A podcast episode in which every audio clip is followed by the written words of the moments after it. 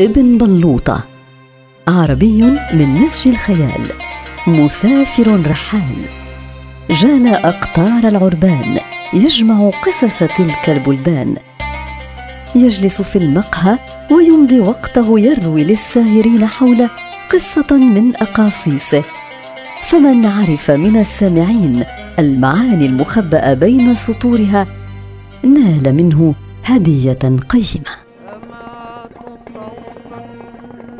السلام عليكم. وعليكم السلام. أصحيح أن أبا سليم قد كسر ساقه؟ نعم وقد نقلوه إلى المستشفى.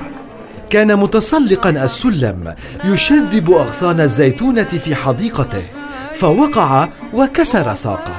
ومن نقله إلى المستشفى؟ ابنه سليم وزوجته سمية. لكن المضحك المبكي أنه بعدما انطلقوا بالسيارة إلى المستشفى تذكر أن مقص الأغصان سقط منه حين وقع هو فأصر على العودة إلى الحديقة وهو يتألم لاسترجاع المقص قبل الذهاب إلى المستشفى. وكأن المقص بات أهم من ألم الكسر في ساقه. مساكين هؤلاء البخلاء يموتون وعيونهم فارغة. لم تشبع من هذه الدنيا. اسمعوا ماذا جرى مع أحدهم يوما. كان بخيل من أهل مدينة عربية يملك دكانا يبيع فيه ويشتري.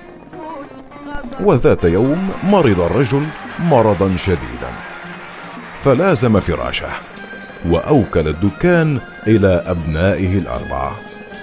اشتد المرض عليه إلى أن شارف على النهاية فكان طيلة النهار لا يكف يسأل ليطمئن عن حال تجارته والدكان.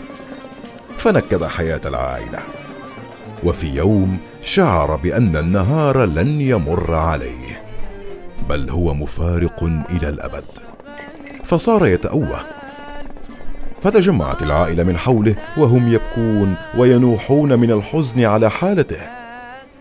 وبينما كانت زوجته بجانبه وهو مغمض عينيه يلفظ أنفاسه كان يسأل عن الدكان والتجارة والمال.